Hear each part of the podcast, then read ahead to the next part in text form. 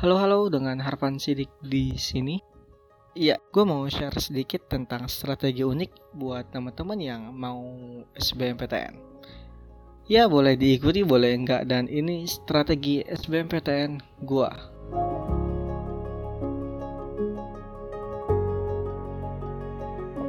Gue sendiri bukan termasuk ke siswa yang pintar ya di sekolah. Bahkan dari kelas 1 sampai kelas 3, gue nggak pernah nyentuh angka belasan.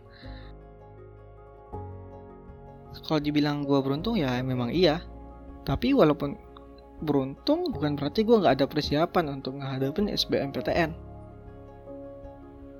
Strategi SBMPTN gue itu ya cukup resiko tapi masuk akal ya. Nah, gimana tuh? gue percaya kalau nggak semua orang itu bisa nyimpan seluruh pelajaran di kepalanya. Ada manusia kayak gue yang kalau belajar itu cuma hal yang gue suka. Nah, strategi itu yang gue pakai untuk persiapan SPMPTN gue kemarin. Jadi gue ngebagi pelajaran itu menjadi tiga, tiga kriteria. Itu pelajaran yang bisa masuk di otak gue, pelajaran yang dibisa-bisain masuk otak gue dan pelajaran yang nggak bakal bisa masuk otak gua. Ya, sesimpel itu. Pelajaran yang masuk di otak gua itu ada bahasa Indonesia dan kimia. Untuk pelajaran yang dibisa-bisain masuk ke otak gue itu bahasa Inggris dan biologi serta pelajaran yang nggak bakal bisa masuk ke otak gue itu matematika sama fisika. Ya memang gue nggak bisa banget buat hitung-hitungan.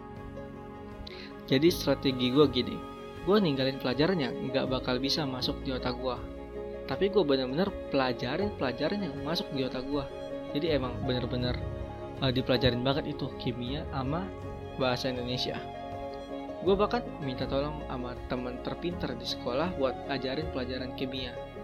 Jadi bahkan sehabis pulang sekolah uh, kita masih ada kelas tambahan dari dia. Beda sama pelajaran biologi dan bahasa Inggris yang notabene masih bisa aja masuk di otak gue tapi ya nggak sebisa kimia sama bahasa Indonesia ya jadi gue pelajarin hal-hal dasar aja tentang biologi sama bahasa Inggris.